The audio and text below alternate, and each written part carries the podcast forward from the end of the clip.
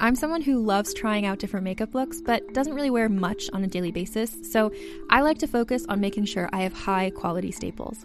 And whether you like a fresh face, full glam, or somewhere in between, you've probably seen Thrive Causemetics Viral Tubing Mascara. I've certainly seen it everywhere, you know, the one in the turquoise tube? So that mascara, along with all of Thrive Causemetics' beauty products, are certified 100% vegan and cruelty-free, which I look for in makeup, and they've got excellent quality to match. And something I didn't know from all the mascara videos I've seen is that for every product sold, Thrive Causemetics donates either that same product, another product that is needed more, or a monetary donation. They've worked with over 500 nonprofits to help with a wide range of causes like supporting cancer survivors, people experiencing homelessness, education access, and so much more. Knowing that makes me feel even better about using their products. And I do enjoy using them. Like I said, I like having high quality staples, and so my favorites are products that are multi-purpose, like the Brilliant Eye Brightener. It comes in a bunch of colors, and I like using them as eyeliner, eyeshadow, and even highlighter. Thrive Causemetics is luxury beauty that gives back. Right now, you can get an exclusive 20% off your first order at thrivecosmetics.com/thrive. That's Thrive Causemetics, CAUSEMETICS.com/thrive for 20% off your first order. Contained herein are the heresies of Radolf Buntwine, erstwhile monk-turned-traveling medical investigator. Join me as I uncover the blasphemous truth of a plague-ridden world, that ours is not a loving God, and we are not its favored children. The heresies of Radolf Buntwine, coming January 2nd, wherever podcasts are available.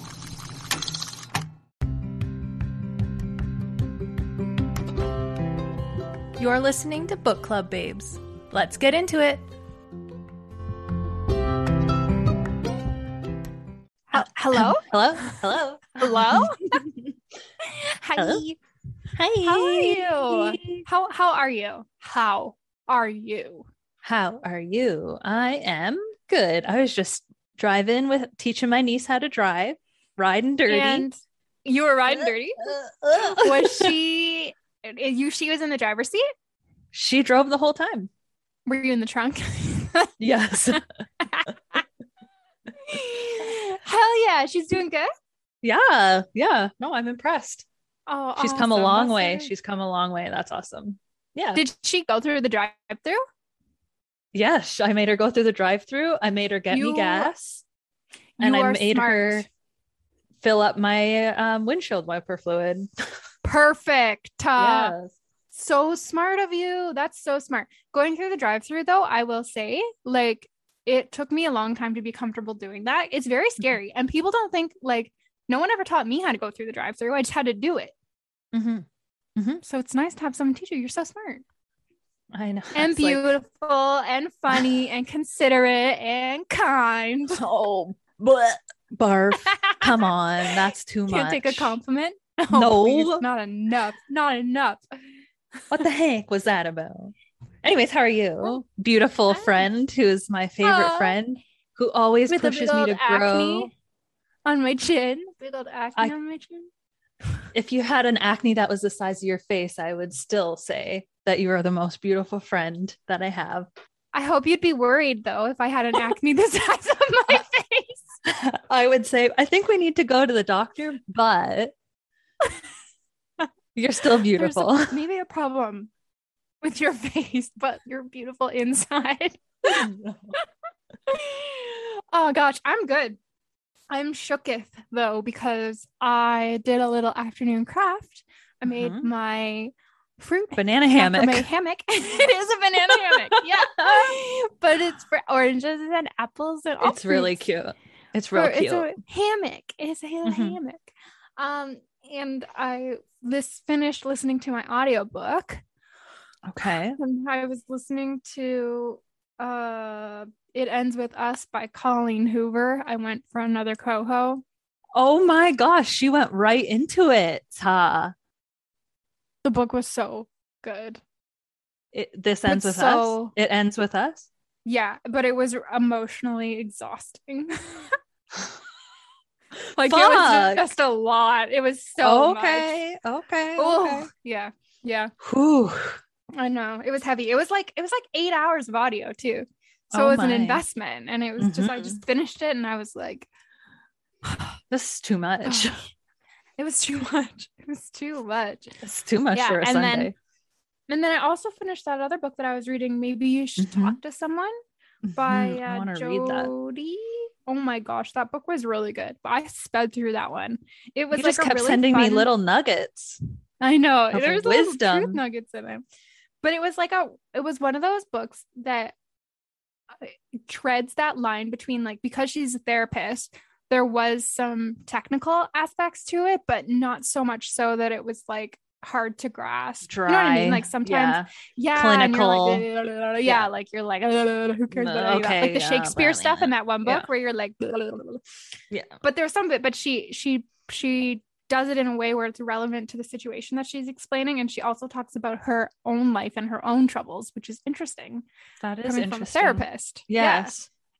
And it kind of made you feel, in a way, almost a little bit better, because you're like, she still would spiral and be illogical as a therapist, which obviously, like, you're still a human, but like everybody does it.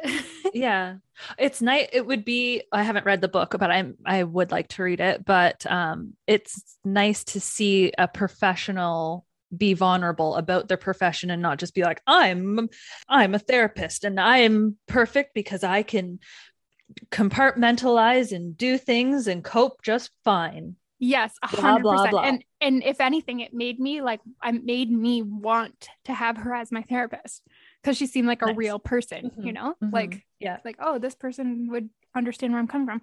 Anyway, her name is Lori. I don't know. Lori Gottlieb. Gottlieb. That's a weird one. Yeah. Gottlieb. Yeah. Yep. Anyway, would recommend. What are you reading? Okay. I finished up Smoke Gets in Your Eyes. Great book. Loved it. I loved that book. It was really good. It was good. And now I'm reading Never Saw Me Coming by Vera Curlin. Yeah, Curlin, I think would be how you pronounce the last name. And I'm only like 3 chapters in, but this girl is a psycho, and it is a psycho. It's from her perspective. The book is told from her perspective, and I'm a psycho, like Verity. Yeah, but she knows she's a psycho. Oh, deliberate psycho. That's fun. That's like, she's like, fun. I'm a psychopath. This is what I want to do, and this is how I'm going to do it. Yikes. But she's like she's also like a genius. So she's gone to school. Like, it's set in college. Anyways. Yeah. How unfortunate that that's usually how it happens. Yeah. Right. Like, you should only be a genius if you're empathetic and you're going to do something positive in the world. Like, why can't that be a prerequisite? Anyways, that's all I'm reading. Oh, have you listened to the podcast Sweet Bobby? No. Do you like a catfish story? Obviously. You should listen to it. It's a catfish story. So who's it by? What kind is it? What? It's like a British. I don't even fucking know. It's British? Know, but, yeah, it's British. But I don't know. It's just sweet. Cool. Yeah, Sweet Bobby. I've been like binging on that. Where did you find it? Tell me. Who talked about it? I don't even remember. I can't remember where. I was just like, yeah, I'm going to listen to that. Does it look like this? Yeah, it has like a mosaic of tortoise. Yeah, tortoise. It says tortoise media. Is the I've never heard of that. No. Subscribe. I'm excited. I think I need to pause on the audiobook for a little bit, because it gets a little like obsessive. Oh yeah. Okay, I wouldn't know. It was also very weird. Because you're like, it's a book, and like you can listen to it whenever you want, so I'm just like doing stuff and just to listen to it, but I don't know how I felt about a Colleen Hoover book on audio, particularly because of all the sex. Oh, she still goes. That's a common theme. Okay. Yeah. It was really weird hearing a woman tell me about a woman's sexual experience. Oh my God. I fucking probably was bright red reading that. Listening to it, I'd be like, oh my God, skip. Well, like you listen because you're like, what if something important happened? And then you're just like, Jesus. I was listening to it in the drive-thru lineup at Wendy's the other night. And it was getting really steamy. And I was like, if anyone can hear this, they think I'm just like smut. Because it's so graphic too. Yes. I'm just thinking of like parts of friggin' Verity. And yeah, it was ox. I'm not sure if I like that much, but yeah, I don't think I could do that. No. I don't think that's the book to start on audiobook for me. Nope. No. You know what I have been wanting to listen to though, which might be good, is I want to listen to Firekeeper's Daughter. I was just going to say, I wanted to listen to that. I'm just going to talk really briefly about how we took part in Summer's Turning Pages book club discussion on Verity. And it was so fun. And her mom was there, and her mom is funny. We have some new babes, and I might've shouted out Charlotte more than once, but just do it every week. Hey, Charlotte. Hey, what's up, girl? What's up? And Cindy, which I think Caitlin knows. Oh yes. That future mother-in-law. Future mother-in-law. I don't think she listens. She's probably just curious. She's like, what is this that she's posting? What goes on in here? What goes on in here? Are you going to suggest her to read Verity or? You know what? I was actually thinking about, it's fitting too, because today is my mom's birthday. So I was thinking about what my mom used to love to read. Like she would read, and she would read like young adult books. I remember she would read them. And I think that she would read along with us. I really do think that she would. I think so too. Yeah. And I think she'd like being able to post on a Facebook group and stuff. Yes. I could see her enjoying. And it made me think like how I feel like she would have read Verity and like had opinions about it. And it would have been funny. Yeah. I would have laughed because I've had my mom fix my strap on before. So this is not true. This is from the Facebook group with Summer. I don't have a strap on. I died. Sure you don't. Sure. Are you okay over there? I'm dying. Oh, you're dying. My God. Yeah. Okay. Who else? So we have Leanne, a different Leanne than the Leanne I know. Hello. Hi, Lena. Lena. I don't know if Lena, maybe? Lena? Is Lena? Lena? Yes. Lena? Yeah. Lena. Hi. And hi. Michelle. Hi. Thanks for coming here. Thanks for joining, new babes. Enjoy. That's all I got. Psych. Tricked ya. Have we been almost doing this for a year? Almost. Is it in February or March? March. I think it's in March. Okay, cool. Well, or April. No, April. First week of April. I looked at this the other day. First week of April. Showers bring May flowers. Okay, let's talk about this. Oh, true. Gosh, damn book. Yes. Are you ready to shop? Rakuten's Big Give Week is back. Get 15% back at hundreds of stores, and it's all happening this week, May 6th to May 13th. It's the perfect time to shop for everything on your list for spring and summer, like clothing, outdoor gear, and travel. I know I'm using this week to stock up on some warmer weather essentials at Ray-Ban and Ulta, and I love that Rakuten even helps me save on travel at sites like Hotels.com. Rakuten really is the best way to shop, and you can save even more by stacking cash back on top of deals. Plus, during Big Give Week, that cash back is bigger than ever. With Rakuten, membership is free, and when you sign up and shop today, you get an extra 10% cash back boost. That's an extra 10% cash back on top of the 15% cash back. You won't see higher cash back rates than these. Go to Rakuten.com or download the Rakuten app. Rakuten. Shoppers get it. Okay. All right. So we're reading. They both die at the end. They both die at the end. They both die at the end. Part one, the full part one. Yes, all of it. And we're meeting two characters. Mateo. Are you sure? It's not Mateo. No, I thought it was Mato. Mato. Like tomato, but without the tom. Mato. Hello. My name's Mato. Mato. No, Mateo and Rufus. Yeah. Do you want to take it away? All right. I'll be Mato today. Okay. So yeah, part one is called Deathcast. And we start out with Mateo Torres. And it's September 5th, 2017. It's 12:22 a.m. And they get an alert on their phone from Deathcast. And that means that he is going to die today. He's actually afraid to die. And that's been something that he's been struggling with, it seems like, his whole life, because he's very closed off, very quote unquote loner. He gets the call while he's reading a blog called The Countdowners.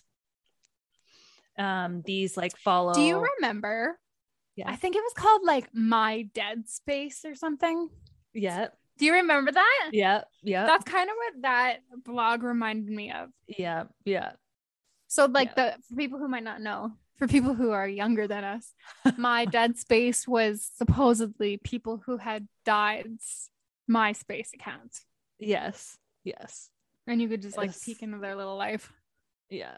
It was weird, but yes. Pretty morbid now that you think about it. But anyway. It is. Yes. The Countdowners blog is articles, I guess, and document their day. It's like he said it's essentially like Twitter. Yeah. Like a live feed of their day, essentially. These people are called deckers, people who are going to die that day. He was hoping that the thought of being afraid of death would kind of like jinx it, so that he would be able to quote unquote grow up and figure his life out. We also find out that Mateo is only 18 years old. So this is going to be like a tragic, I guess, maybe life cut short type of death, quote unquote. We also find out that Mateo's dad is in the intensive care and he's in a coma and he's by himself because his mother also ended up dying during childbirth. So this has made him felt like he's marked for an early death because of this. Like he took his mother's life almost. Finally, he answers the phone and psych, they're looking for Timothy. But actually not psych. They just got the wrong person. Oh my God. She's like, it's been a long day. Yeah. And then it's like, but you're telling me that I'm going to die today. Yeah. Anyways. Get it right. Andrea's got things to do. She's got to move on. Busy. Yeah. She's busy. Yeah. So Andrea informs him that sometime in the next 24 hours, he's going to die. We find out that the heralds, which are what the people who call are called, they don't know how you're going to die, when in the next 24 hours. They don't know anything like that. So if you ask, they can't help you with any more information other than that you're going to die that day. She's like just going through like her script, essentially. She's like very uninterested or whatever. And she's just like, okay, now just go over to deathcast.com and fill out your final requests. Could you imagine? And you can also put in your inscription for your headstone. Your headstone. Yeah. Like it's bizarre, but anyways, I'm interested to see where this book ends up, and then he outlines a bit of his life and saying like, well, there's only two people that he's going to miss when he's dead. And that's his dad and Lydia, who ends up being his best friend. Mm-hmm. He's talks about kind of like how his personality is. He's always been paranoid. He's never really done anything because of the possibility of death. Like, he's never been a yes person. He's just always said no because he's quote unquote too scared to do anything. Mm-hmm. He's also like realizing all the lost opportunities he has. So he's kind of really going down a spiral of avoidance and regret and that kind of stuff, which is sad. And I can understand. I sympathize with Mateo a lot. I told Caitlin this. Mm-hmm. But yeah, so he's feeling remiss, I guess, on all of the lost opportunities and the opportunities to have made friends. And mm-hmm. he was kind of thinking about the future Mateo and how he was hoping that person would have be like more loose and like lived his life a little bit more. Yeah, he was like a future thinker. Like, there are people like that who like live in the future, how like mm-hmm. it will get better, and so they mm-hmm. don't really like do anything about the present. Yeah, exactly. That's exactly mm-hmm. what he's like. He's just like, mm-hmm. oh, I was hoping like those were my hopes for future Mateo. Mm-hmm. Mm-hmm. So it's been 20 minutes since he's got the call, and he's decided that he's not going to tell anybody except his dad, but he doesn't count because he's not awake. Doesn't want to tell anybody because he doesn't want to spend the day second guessing if people are just like being nice to him because he's dying or going to die that day. It seems like he's kind of like all over the place. So he's like thinking mm-hmm. about this, and then he's like, I have to force myself to go outside. So it seems like he's very like, well, we find out a little bit later, but he's like very scared to like leave the apartment mm-hmm. that he's mm-hmm. living in. So mm-hmm. which I mean, like, I feel like I would be too. Yes. But I think that that's something that he struggles with every day, not true. Just today. Yeah. True. Totally. So he's made a plan that, okay, I'm going to go see dad, and then I'm going to go see Lydia and her baby Penny, who he's the godfather of, and just kind of try and have a really nice day. Again, not tell Lydia that he's gonna die. Lydia, would you be pissed? I don't know. This book has made me think a lot about like what I want to know. I wouldn't want to know if I was gonna die that day. Yeah. But what I want to know if somebody I loved was gonna die that day, like. Yeah. You know what I mean? I think if you knew that you were going to die and you came and you saw me and you didn't tell me, I would like probably be pissed. Yes. Yeah. Yeah. I think I would be upset that I guess. Cause it's that finality, like being able to be like, I could have, especially if it was like really like benign, or like, even if you got into an argument or something, like, yeah, I don't know. I'd be like, tell me, like, let me help you with that burden. That's a huge burden. Yeah. I don't know. It's just, I don't know how I feel about the whole death cast thing. It's strange. It's strange. The other thing too, I don't know if you're getting to this, but I did a little bit of mathy math for the book, and it looks like the death cast has only been around for 6 years prior to this moment with mm-hmm. Mateo, right? Which is weird. It's like a fairly recent thing. Mm-hmm. Yeah. Yes, it does seem like it's. I didn't have the exact time, but it is like a recent mm-hmm. Kind of service, I guess. I don't know. Then we kind of end up that he's writing thank you notes to his neighbors, and that he's ready to go out, but then actually, no, he's not gonna go. Okay, bye. That's what he's saying. He's like, I gotta do it. I don't want to do it. It's like me forcing myself to exercise these days. Okay, I'll do it. I don't want to do it. Okay, no, I won't do it. I just better do it. Okay, so next we meet Rufus. How would you say this? Emeterio? I think, yeah, Emeterio. I should have looked that up. Emeterio? Yeah. And he's currently beating up his ex-girlfriend's new boyfriend. He mm-hmm. seems pretty scrappy. Mm-hmm. He's with his two friends. Their names are Tagoe and Malcolm. Suddenly he gets a call from Deathcast, and at first I think he thinks that it's this guy Peck who he's beating up. I think he thinks it's his phone. Mm-hmm. And then they realize that it is not his phone and that it ain't Rufus's phone. It's yours. So it's ringing and ringing and ringing.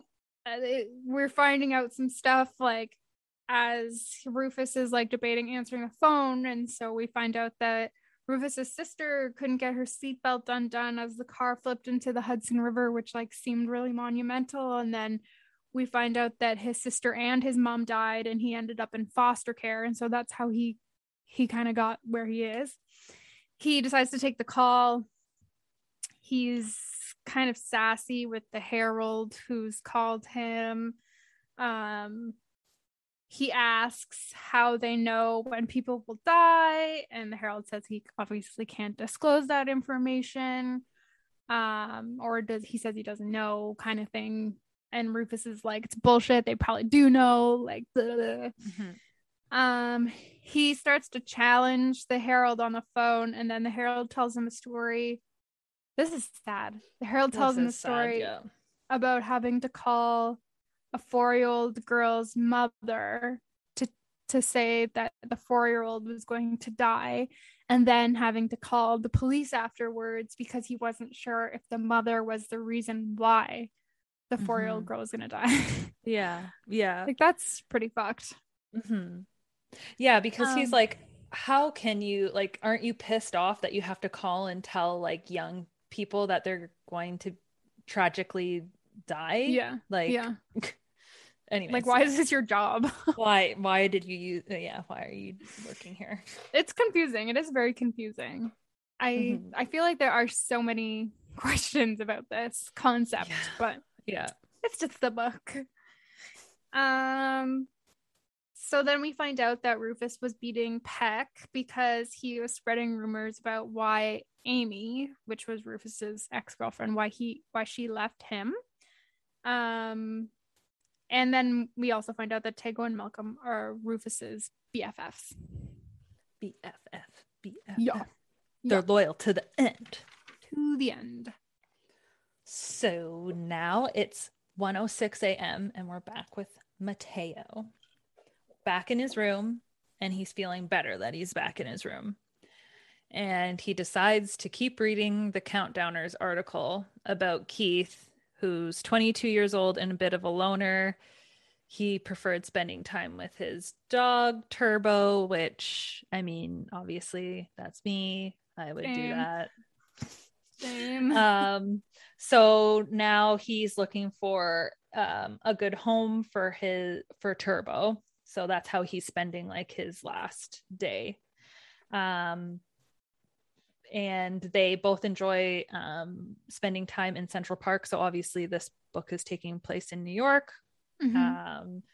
And he had posted that he's going to go for a run with Turbo because that was like their favorite thing to do. And then his feed just stops. Mm-hmm. So he's like wondering like what ended up happening, and he could look it up, but he doesn't. And he's just essentially distracting himself by reading other people's stories and other mm-hmm. deckers' feeds and life. It seems like that's what he did before mm-hmm. he got the call though too. Yes, exactly. Like he likes to distract himself with this Countdowners. Yeah, like it's almost like he's so like afraid of death and dying in a way that he's also infatuated with other people and like how they deal with it. Yeah, the obsession of it is just completely overtaking him. Yeah, the only thing that I have that I thought was funny is that he sees the dirty dishes in the sink and he's like, well, I can't leave dirty dishes for my dad. Yes, he's just like, he's like, okay, I've got to go now. Like, I've got to go. Yeah. Pulls himself away on the way out the door. Actually, I can't. I swear this isn't a distraction for. Yeah. Then we find out that they call themselves the Pluto crew, and after Rufus obviously got the call, they're being a little bit more careful on their bikes tonight. Mm-hmm. They decide to go back to Pluto, which is their foster home. they pass a club that allows people who are going to die to come in, like maybe underage people. Yeah, that is strange. If you found out you were going to die, would you want to go party? Like, go- No, that wouldn't be my first stop. No, that's so weird. It's so weird. No. Anyway, so I wrote down a little quote here because there's a girl outside the club who's obviously crying and some guy like hits on her and it's disgusting. And Rufus makes this interesting observation that she's grieving herself. And I was just thinking about how interesting that concept is, because if you were called in perfectly healthy and perhaps even young, and you were called one day and were told that you were going to die within the next 24 hours, could be sooner, like that'd be so fucked. You would be grieving yourself and like everything you had or had not done or whatever. So then Rufus decides that he wants to have a funeral, because you can have your own awake funerals when you know you're going to die. And he calls Amy. Or actually, we find out that Amy and Rufus met at the foster home. And Rufus is sad. He doesn't want to go. Like, he doesn't want to die. No. So we also find out a bit about, like, why Tagoe and Malcolm ended up in foster care as well. I don't know if that's important, but I just made I didn't really know either. If you want to talk about it. Malcolm's parents had died in a fire when he was 13, and Tagoe's parents left, or his mom left him when he was a child, and then his dad left him 3 years ago when he couldn't pay the bills anymore. And then Tagoe found out that his father ended up dying by suicide like a few months after that. Sad. So there's some sad circumstances behind each of them. So Mateo's still scrolling on Countdowners, which I can understand. I feel like I go down a scroll spiral too. So he's still watching other people's last day. He's reflecting on his dad and he takes the photo of the two of them that his dad has kept so that it'll be there for his dad when he wakes up. So like, he is very like, obviously his dad means a lot to him. Then he's like, okay, I'm actually going to go to the hospital. And then he's like, no. He also writes his inscription for his tombstone. Yeah, and you can only have 8 words. Well, they got 8 words. I tried to think about what I would write. I was like, what would I write? I don't know. Here lies Chantel. She loved brandy. I feel like I'd want to be like, Caitlin loves Ruby, naps, books, crafts, animals, maybe Marty, summertime. Marty's got the axe. No. So yeah, he's only got 8 words. So he decides, well, he was like going through a bunch that are very self-deprecating, like he's worthless. He didn't really amount to anything, but then he decides on one that ends up being "Here lies Mateo." He lived for everyone. Which is weird. And he is self-aware enough that he realizes that he can't do this alone, which I mean, like leaving the apartment, he can't do this alone. So, and he still doesn't want to tell Lydia either. So he needs a coach. So he downloads the app called the Last Friends app. And this is for people who are like lonely deckers. So it sounds like people who are kind of like loners, maybe don't have a lot of friends, that kind of things. But it's very different from the app called Necro, which is the ultimate hookup app because it's no strings attached. Or a Decker. For a Decker. Jeez Louise.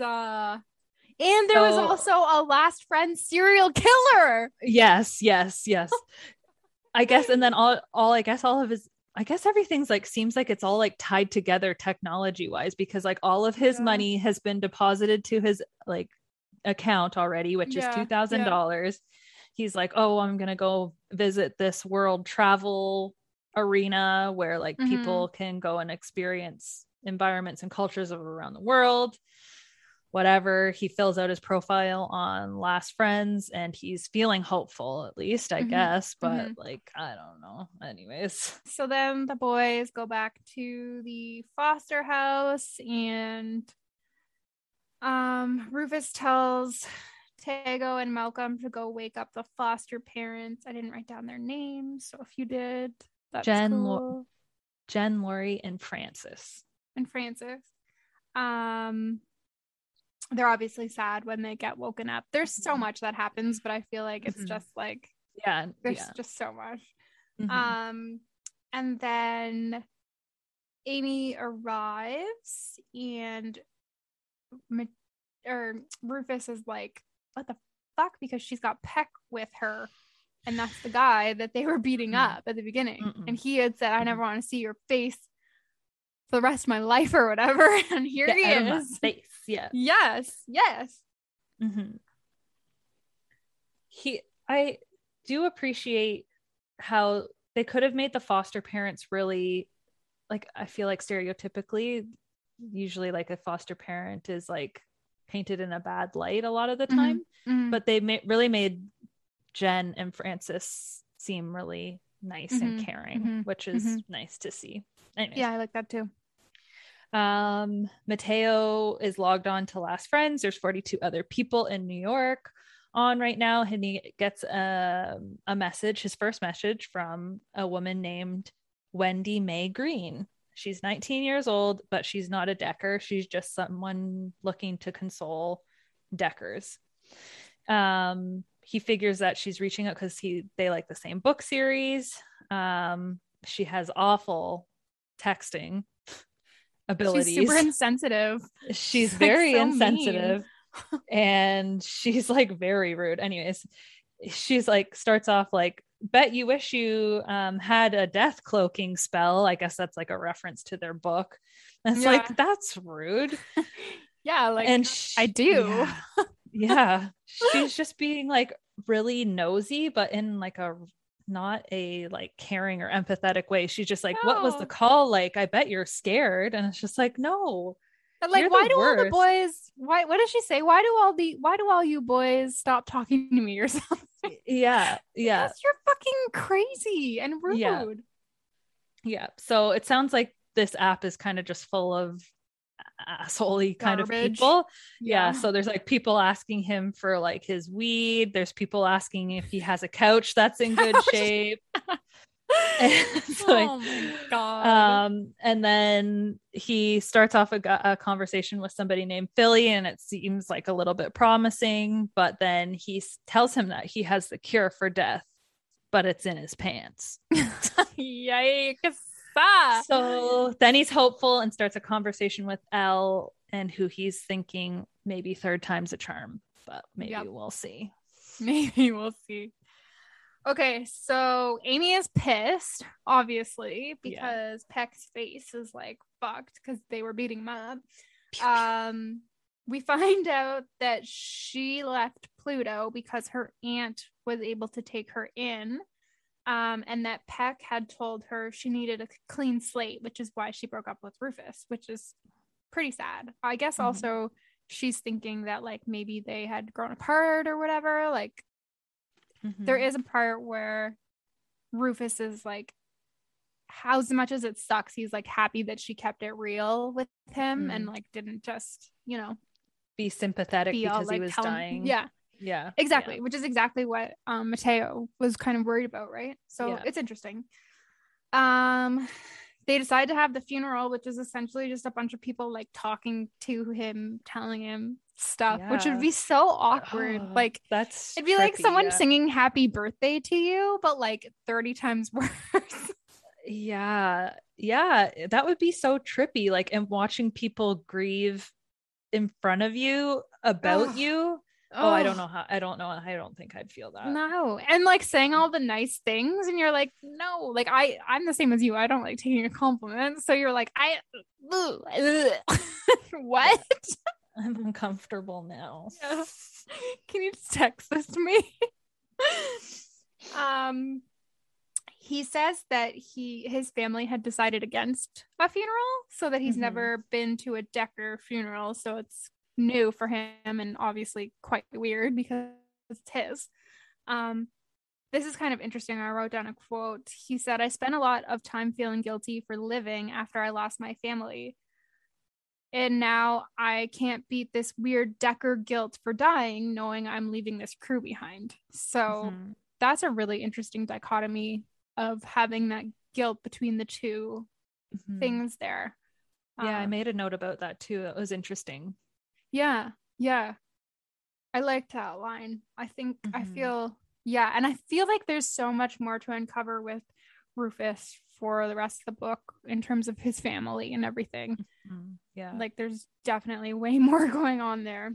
Mm-hmm. Amy speaks to him and it's sad. Mm-hmm. And then suddenly the police arrive. Like Rufus sees the cop car lights outside the window, and yeah, he's like, "Did someone call the cops?" And Peck is like, "Yeah, he assaulted me." Like, what a dick! What a fucking asshole! He's gonna fucking die. He's gonna die, and you're like, "Better call the cops."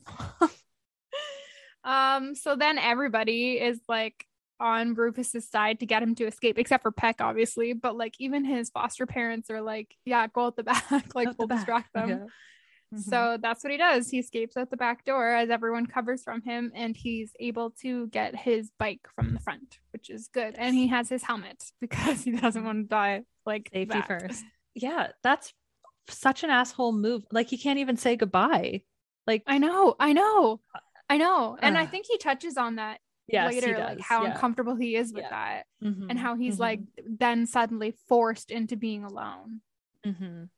which like you don't want. Like, anyway, yeah.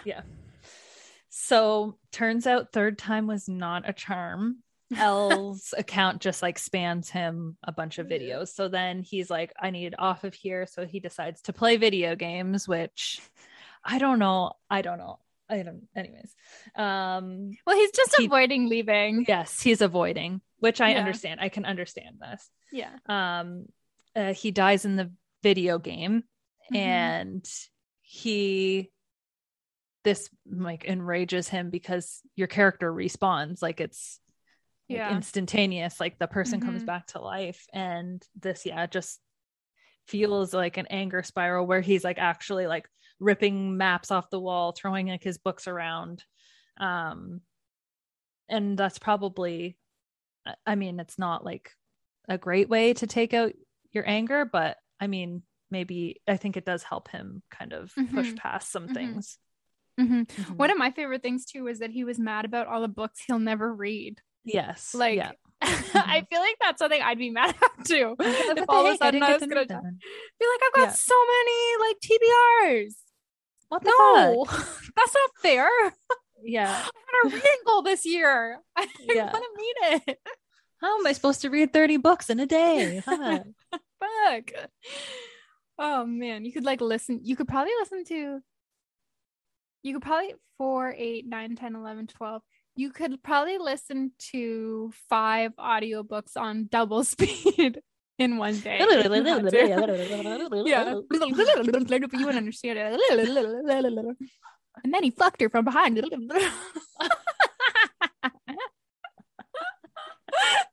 was so much worse. It was like him putting his finger. Oh, Lloyd. Oh Lord, Colleen Hoover needs Jesus. I don't know, or she like. Anyway. Okay. I want never. So Rufus is thinking about how he left and he's like biking, trying to find cover. He's not sure if the cops are going to come for him, like whatever. So he's thinking obviously now about how if Deathcast had called sooner, none of what happened tonight would have happened and he wouldn't have ended up entirely alone. But then he's thinking about, oh, if Deathcast had a call 2 weeks ago, if Deathcast had a call 2 months ago, like none of all of these events would have happened. And I think he kind of realizes that he's like spiraling. So it's one of those things, but it does suck that he's entirely alone. And it's also interesting later on when the two of them talk, like we obviously they're going to get together or whatever, but how he asks like, are you okay with potentially seeing me die? So it's again, this other dichotomy about like being forced to be alone, but he probably wouldn't have wanted his friends to have been with him when he died either. Like it's that, I feel like he's very caught up about, which is Mateo is too, like he's super confused about, or like caught up in like wanting to be someone that he's not. Like they both have these push and pull sort of about them. Hopefully that's resolved before they die. Like if they just get together and both die instantly and the book is just like bye, okay, over. I don't know. It's just like Deathcast chats or whatever. Shitty chats. Okay. He's obviously feeling ripped off from goodbyes, both with his family who died prematurely and his friends because he's dying now.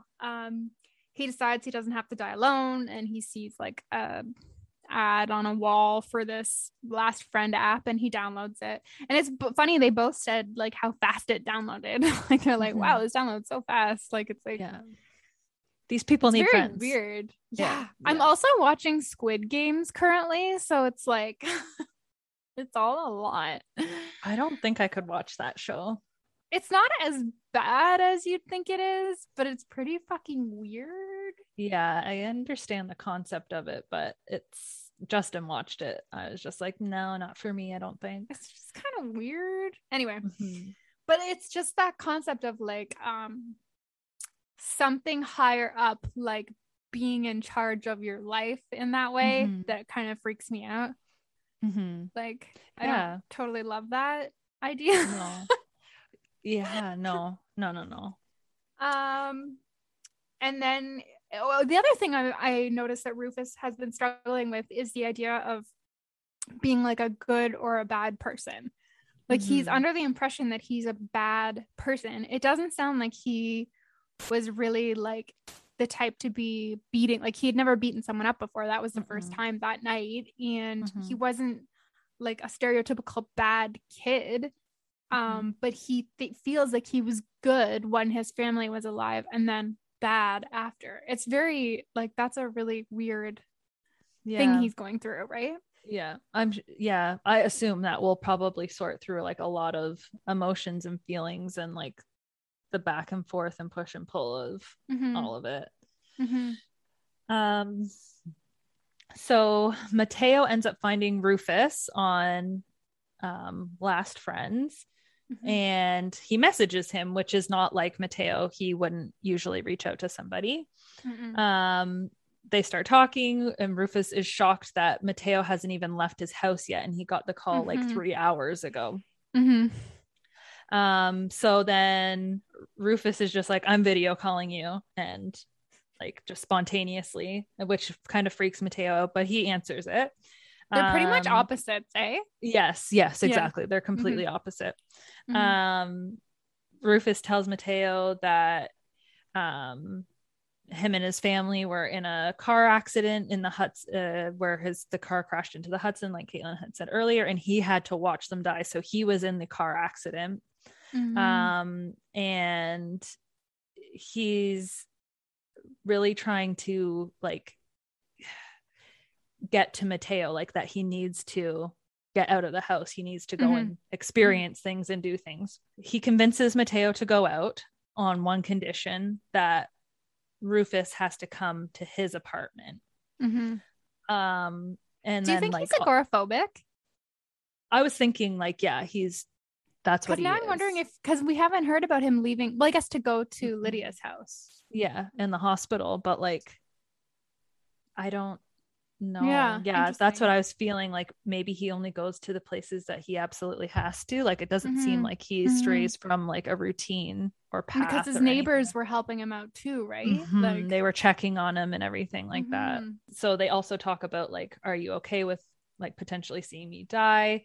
Mateo has to really think about that. Like he tells him, yeah, it's okay. But I think he's really nervous about like that potential watching somebody die, which is why Rufus gets into the story of like how awful it is to watch somebody die.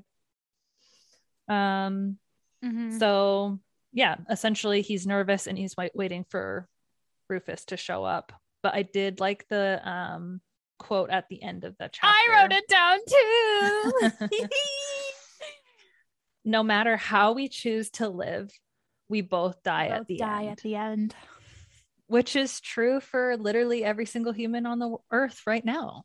Oh, touche. Right? Yeah. Right? We do both die at the end. We all That's super true. I've been thinking a little bit about like middle-aged, like being middle-aged.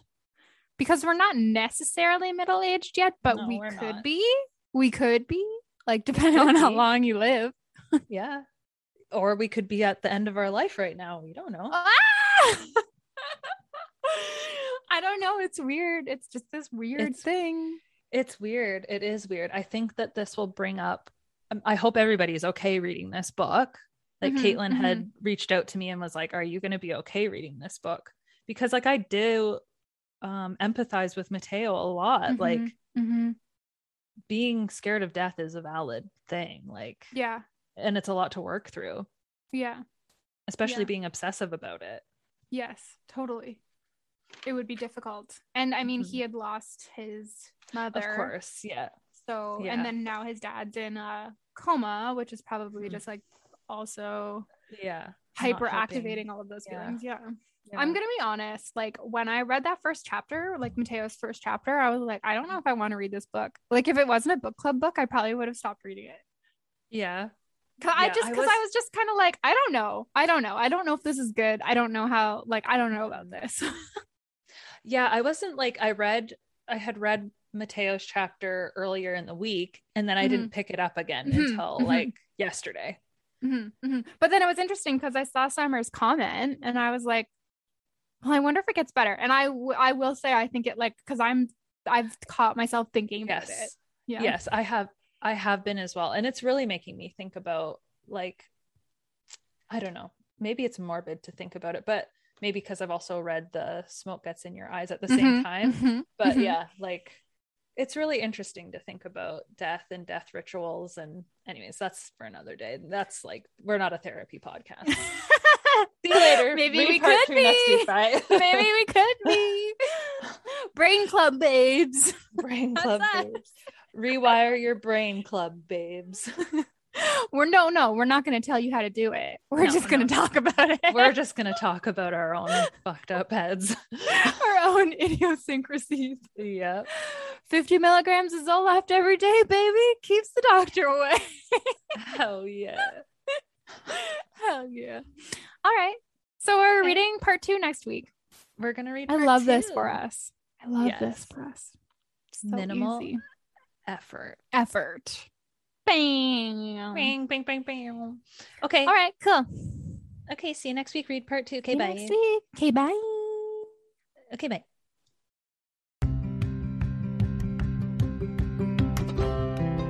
Thank you so much for listening. Please join us over at the Book Club Babes Facebook group for book discussions and to make your book recommendations, or on Instagram at bookclubbabes.pod. If you'd like to reach out to us directly, you can email us at bookclubbabes.pod@gmail.com or contact us on our website at bookclubbabes.ca. If you love the Book Club Babes podcast, please tell a friend about us. And until next time, bye!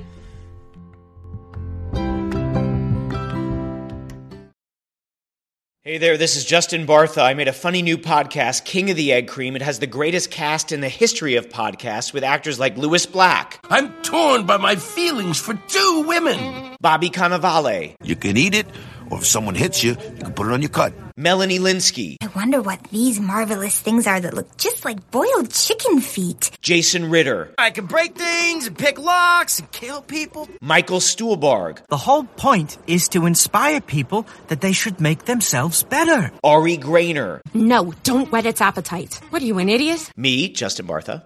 That's not just any egg cream, that's a Lemke's special. And all narrated by the hilarious Richard Kind. This is the story of Harry Dalowitz and how he rose from nothing to become New York's King of the Egg Cream. So if you like funny true stories, come listen to King of the Egg Cream, available wherever you get your podcasts.